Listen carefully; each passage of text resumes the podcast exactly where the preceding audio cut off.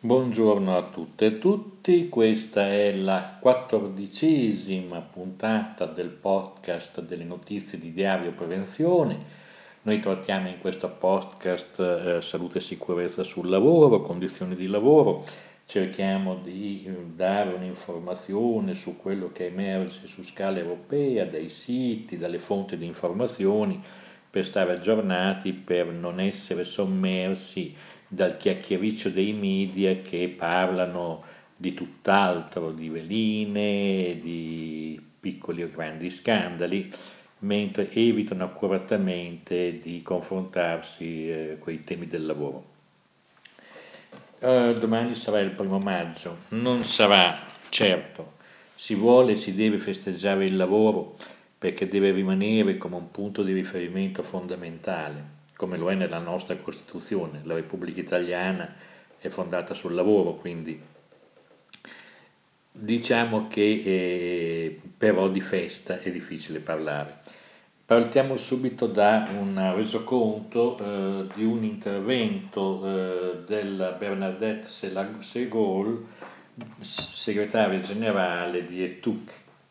ETUC è, il sindacato europeo dice nel suo intervento Bernardetta, eh, io penso che bisogna veramente smettere di focalizzarsi sulle riforme strutturali e sulle riforme del mercato del lavoro per misurare la competitività di un'economia. Gli economisti e i politici seri constatano che saranno necessari dieci anni più perché si abbassi la disoccupazione se non c'è un piano di investimenti. È per questo che noi proponiamo un'altra via per l'Europa un'altra soluzione, quella degli investimenti che creano impieghi di qualità, che creano occupazione di qualità. E, questo è un punto di vista, mentre eh, noi abbiamo praticamente eh, tutti i mass media che ci rompono la testa con le riforme di struttura, bla bla bla bla bla bla, il Job Act e quant'altro, vediamo che in questa presa di posizione di eh, Bernadette Segol è chiaro che eh, si va in un'altra direzione. Bernadette è intervenuta in un convegno promosso, dalla, se ho capito bene, dalla Commissione europea in, per la strategia Europa 2020 e lei dice che questa strategia fissa degli obiettivi ambiziosi per aumentare l'impiego e ridurre la miseria. Eh, tuttavia dice che queste ci dice a noi che per riuscire a combattere eh, la, la, la, la, disoccupazione e la, e la, povertà noi dovremmo fare, confidarci al semestre europeo, alle riforme strutturali, alle riforme del mercato del lavoro.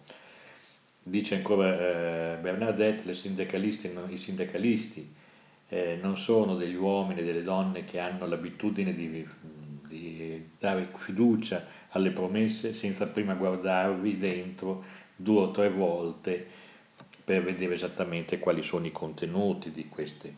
Il semestre europeo eh, ci porta, eh, che, che, che, che, è stato proposto, la realizzazione degli obiettivi dell'Europa 2020, la risposta della Confederazione dei Sindacati è no. Eh, il sindacato europeo dice che la disoccupazione non si abbassa, le condizioni di lavoro peggiorano, la precarietà, la precarizzazione è favorita dalle riforme del mercato del lavoro mm, e come che, che, diciamo che questa eh, come una macchia d'olio eh, questa si stende la precarizzazione aumentando la miseria e le ineguaglianze. Eh, la cruda realtà. Il semestre europeo è stato concepito con gli obiettivi prioritari di far abbassare il deficit pubblico e il debito pubblico. Ogni altra misura del semestre europeo sono subordinate a questi obiettivi. Il semestre europeo dovrebbe essere un strumento per riequilibrare la competitività fra paesi europei utilizzando la svalutazione interna come arma principale. Questa svalutazione interna è passata e passa ancora da un deterioramento, da un peggioramento considerevole delle condizioni di lavoro Dice Bernardetti, io penso che l'intervento del commissario Andorra ha illustrato quello che io considero come un fatto. La svalutazione interna si traduce anche in termini chiari. Abbassamento dei salari reali, tagli delle prestazioni sociali, flessibilizzazione delle condizioni di lavoro. aumento del lavoro a tempo parziale e dei contratti a, te- a tempo determinato, aumento del sistema degli stays non pagati, falsi impieghi, diminuzione della copertura di protezione eh, da parte dei contratti nazionali. In altri termini il semestre propone eh, un impoverimento perché noi dobbiamo per essere più competitivi. Io trovo che la Commissione sia molto coraggiosa, temeraria oggi di proporci di parlare di condizioni di lavoro in un contesto economico che è giustamente così sfavorevole all'ammiglioramento delle condizioni di lavoro. Noi siamo sempre pronti a parlare di questioni di condizioni di lavoro, ma eh, dice la Bernadette, eh, se siete, eh, dice sostanzialmente che, mh, mm, dice Bernadette intendiamoci, eh, noi non, per noi non è così semplice eh, con, convenire con voi sulle condizioni di lavoro, buone condizioni. Da parte del sindacato, dice Bernadette, le buone condizioni di lavoro si valutano dal salario, dal tempo con un salario di vivere decentemente, del tempo di lavoro, fra vita privata e vita professionale, della salute e della sicurezza nel lavoro, salute fisica e psicologica e delle prospettive che questo lavoro mi dà. E queste sono quindi con la, anche la possibilità di formazione, di adattamento, di reinserimento nel lavoro quando questo viene meno. Sulla base delle condizioni generali, noi potremmo facilmente constatare che negli ultimi anni sempre più, sempre più spesso un considerevole deterioramento della qualità del lavoro. E qui comincia il cahier de doléances di questa relazione fatta da Bernardin Segon. In Grecia il salario dei funzionari è stato abbassato del 20%, in Spagna il risultato delle riforme strutturali è che il lavoro precario è aumentato in modo drammatico. Nel Regno Unito eh, un milione e mezzo di persone hanno un contratto zero ore. Nel Portogallo, quando nel passato un milione e mezzo di persone erano coperte da, una, da contratti collettivi, oggi non sono più di 300.000. In, in, Germania la miseria è aumentata per toccare il 15% della popolazione e 7 milioni di persone sono dei poveri, cioè dei lavoratori poveri. Questa situazione rende i paesi europei più competitivi, più competitivi fra, fra di loro e uh, uh, anche a fronte diciamo, della competizione globale eh, tutto il mondo fa le... Se, tutti, se, se ognuno fa le, delle stesse riforme verso il basso nello stesso tempo, il risultato non sarà un equilibrio fra i paesi, ma sfortunatamente per tutti un impoverimento e un abbassamento generale delle condizioni di lavoro e della protezione sociale. Essere competitivi non è eh, di essere tutti alla pari, siamo noi sufficientemente competitivi.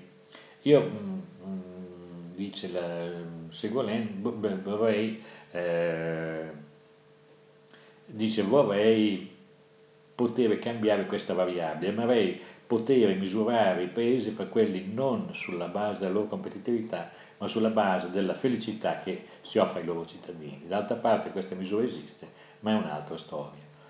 Il rapporto del Forum economico mondiale, che non è specialmente un, un mezzo favorevole al sindacato europeo internazionale, identifica i pilastri chiavi della competitività, infrastrutture, istituzioni, salute, educazione. La qualità della manodopera e la sua capacità di adattamento è, è mm, diciamo, una delle caratteristiche fondamentali.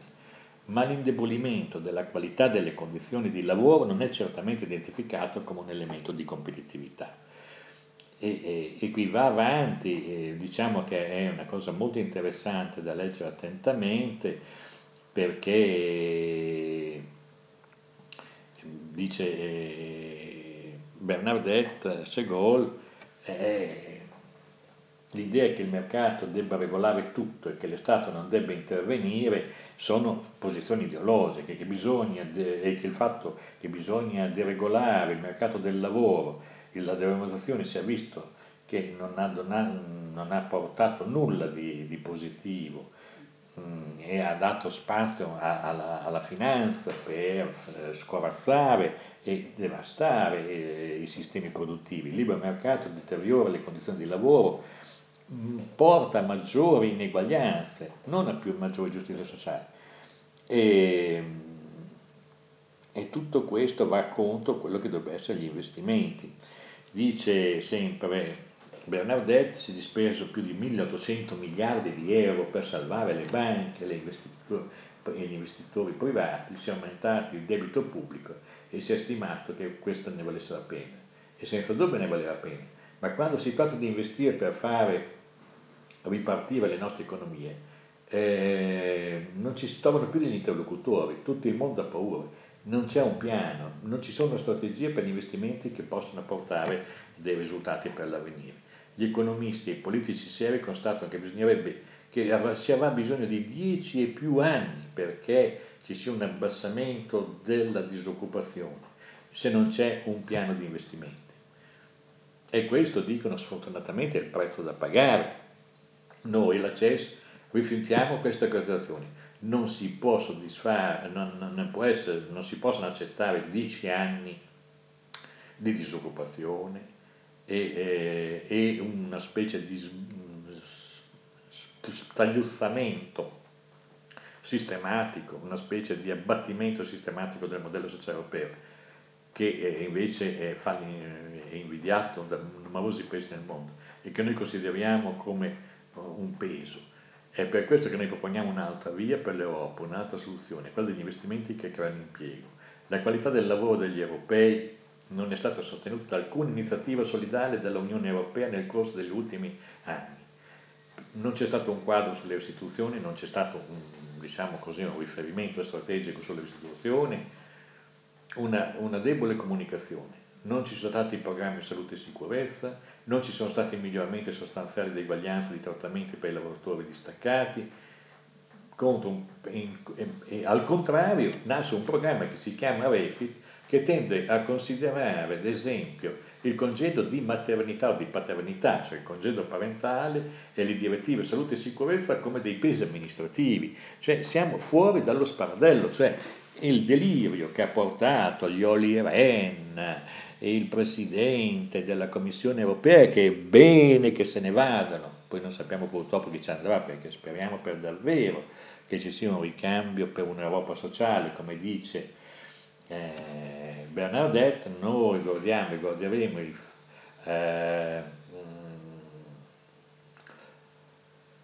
diciamo che noi difenderemo eh, a ferro e fuoco le condizioni di lavoro come il programma sociale dell'UE, persuasi come siamo che nel concetto mondiale le buone condizioni di lavoro sono il presupposto per, eh, per la, la, la, diciamo così, per il successo, per la competitività.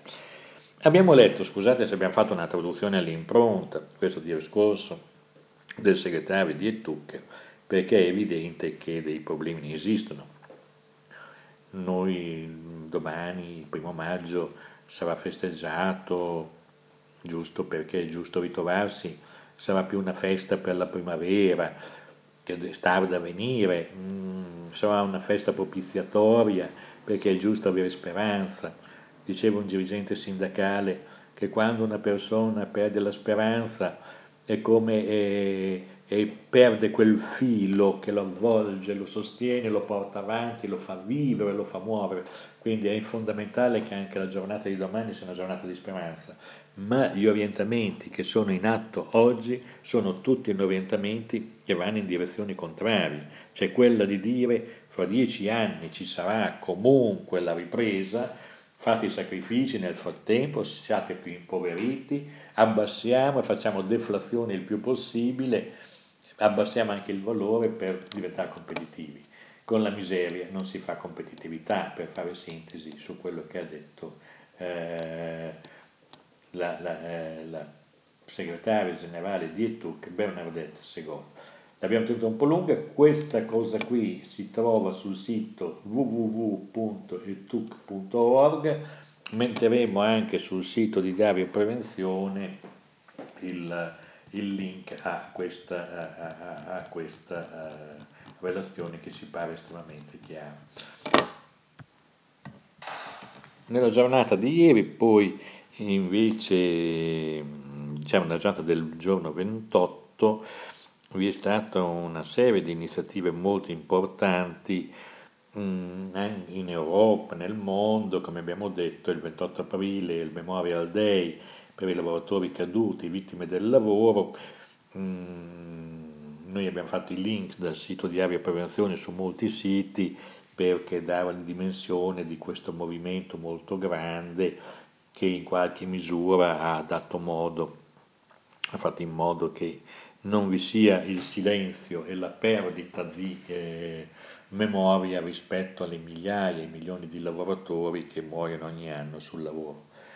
Eh, diciamo che eh, dalle operaie della Rana Plaza ai lavoratori della Thyssen sia il giorno 28, ma noi dobbiamo ricordarli anche nella giornata del primo maggio, perché purtroppo il lavoro, nel, noi abbiamo un paradosso, siamo nel 2014, oggi in tutto il mondo sono disponibili le conoscenze tecnico-scientifiche per costruire sistemi gestionali della sicurezza, apparati, macchine sicure.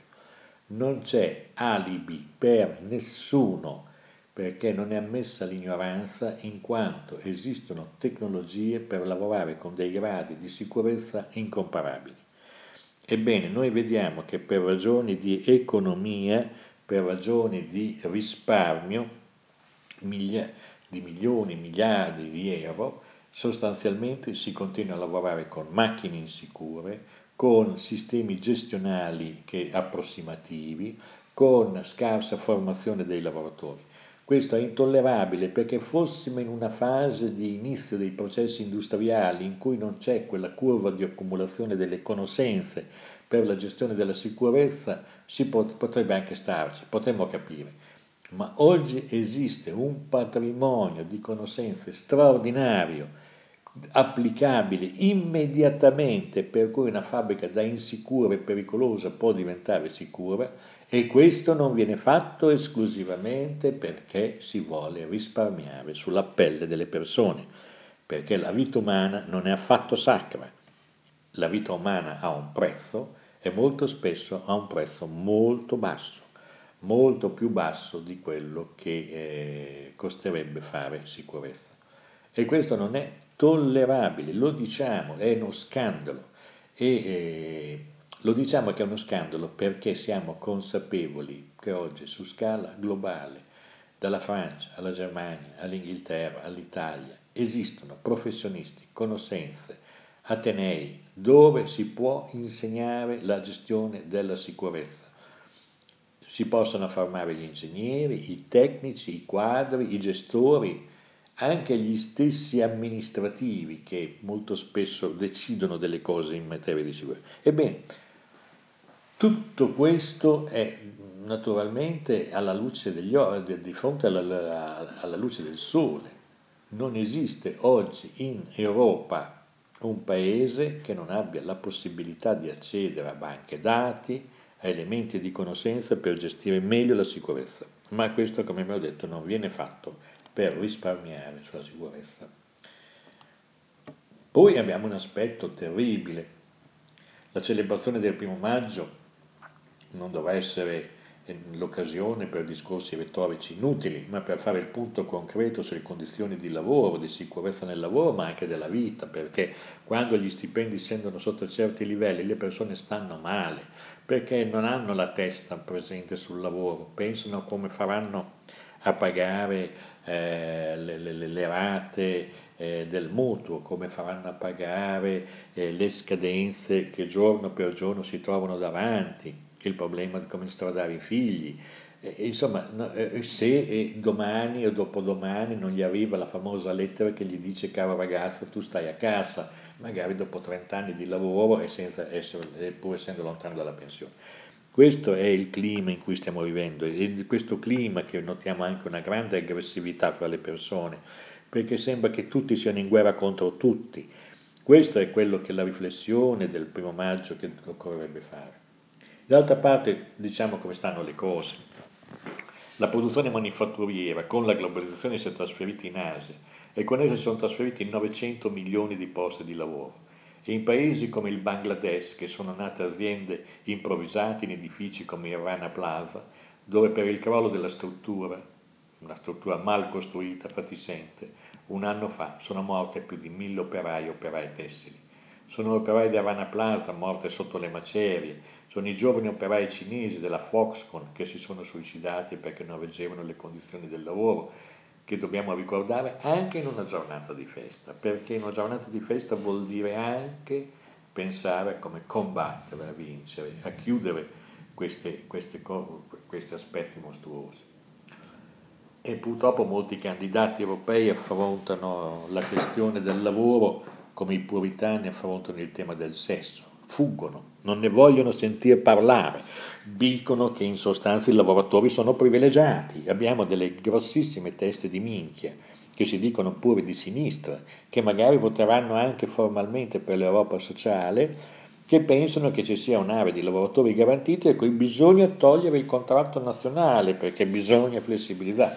C'è un delirio, ha ragione Bernardesse Segor, c'è un delirio che sta dilagando in Europa, che sta andando in una direzione che è quella del non solo dell'impoverimento materiale dello stipendio, ma l'impoverimento di prospettiva tecnologico, tecnico-scientifico, il non investimento eh, sul futuro che, che preoccupa, perché Cosa vuol dire eh, la strategia proposta eh, al 2020 sulle condizioni di lavoro quando vengono tagliate da tutte le parti gli strumenti per controllare il lavoro?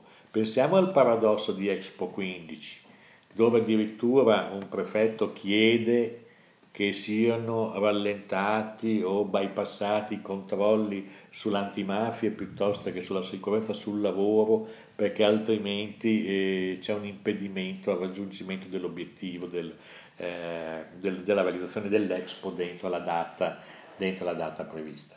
Siamo al delirio perché ancora una volta vuol dire che la cultura della gestione non è basata su fattori scientifici, ma sull'improvvisazione, perché quando a un anno di distanza dall'evento si viene a dire che bisogna abbassare i controlli, che si deve lavorare alla selvaggia, perché questa è l'unica maniera per, per consegnare i lavori, vuol dire che si è lavorato, scusate il termine, alla cazzo di cani. E anche, quella, anche quell'uomo rappresentante del governo dovrebbe essere sostanzialmente allontanato dalla sua funzione, perché è un signore che invita sostanzialmente a derogare dalle norme, dallo Stato di diritto di cui lui è un rappresentante. Beh, insomma, diciamo che delle cose eh, ne sono successe e ne stanno succedendo. D'altra parte domani bisogna anche che venga detto da più parti cos'è il bilancio in nero, non in nero attivo, in nero lugubre. Ogni anno in Europa si registrano, è ESAMAG che ci dà la notizia, 168.000 decessi che sono dovuti a incidenti sul lavoro o come conseguenza di malattie professionali, 168.000 su 300 milioni di abitanti circa, di cui la metà, dicevo, di queste malattie professionali sono tumori e un quarto patologie cardiovascolari. Ogni anno 7 milioni di persone vengono, rimangono ferite, quindi hanno infortuni sul lavoro in seguito e più di un terzo necessitano di cure che superano più di tre giorni di assenza dal lavoro. Lo, la, la stima fatta di costo globale di questa mala gestione, di questa scellerata gestione della sicurezza, poi ci sono naturalmente delle grandi differenze in Europa, è diversa dalla Germania, dall'Olanda, dalla Svezia, no, dalla Svezia che non c'entra, diciamo dal nord Europa è, è diversa dalla, da, dai paesi del, del meridionali, cioè quelli latini. Però eh, c'è è, è, sicuramente un grosso passo avanti per cui i 168.000 decessi dovrebbero essere diciamo ridotti alla metà o un quarto, perché questo è possibile oggi. Questo è possibile perché le conoscenze tecniche e scientifiche esistono quindi non ci sono motivi per non applicarle, se non quella di fare guadagnare di più e dare più dividendi agli azionisti. Questo è il punto da cui bisogna cominciare a vedere come stanno le cose. Qui non c'è il problema Dice, beh, chi dice queste cose è un comunista. Beh, certo, è una persona che dice che sono dei beni comuni. La salute è un patrimonio, è un bene comune, la salute e la sicurezza è un bene comune, i cittadini la vogliono e quindi se costa bisogna condividerne i costi.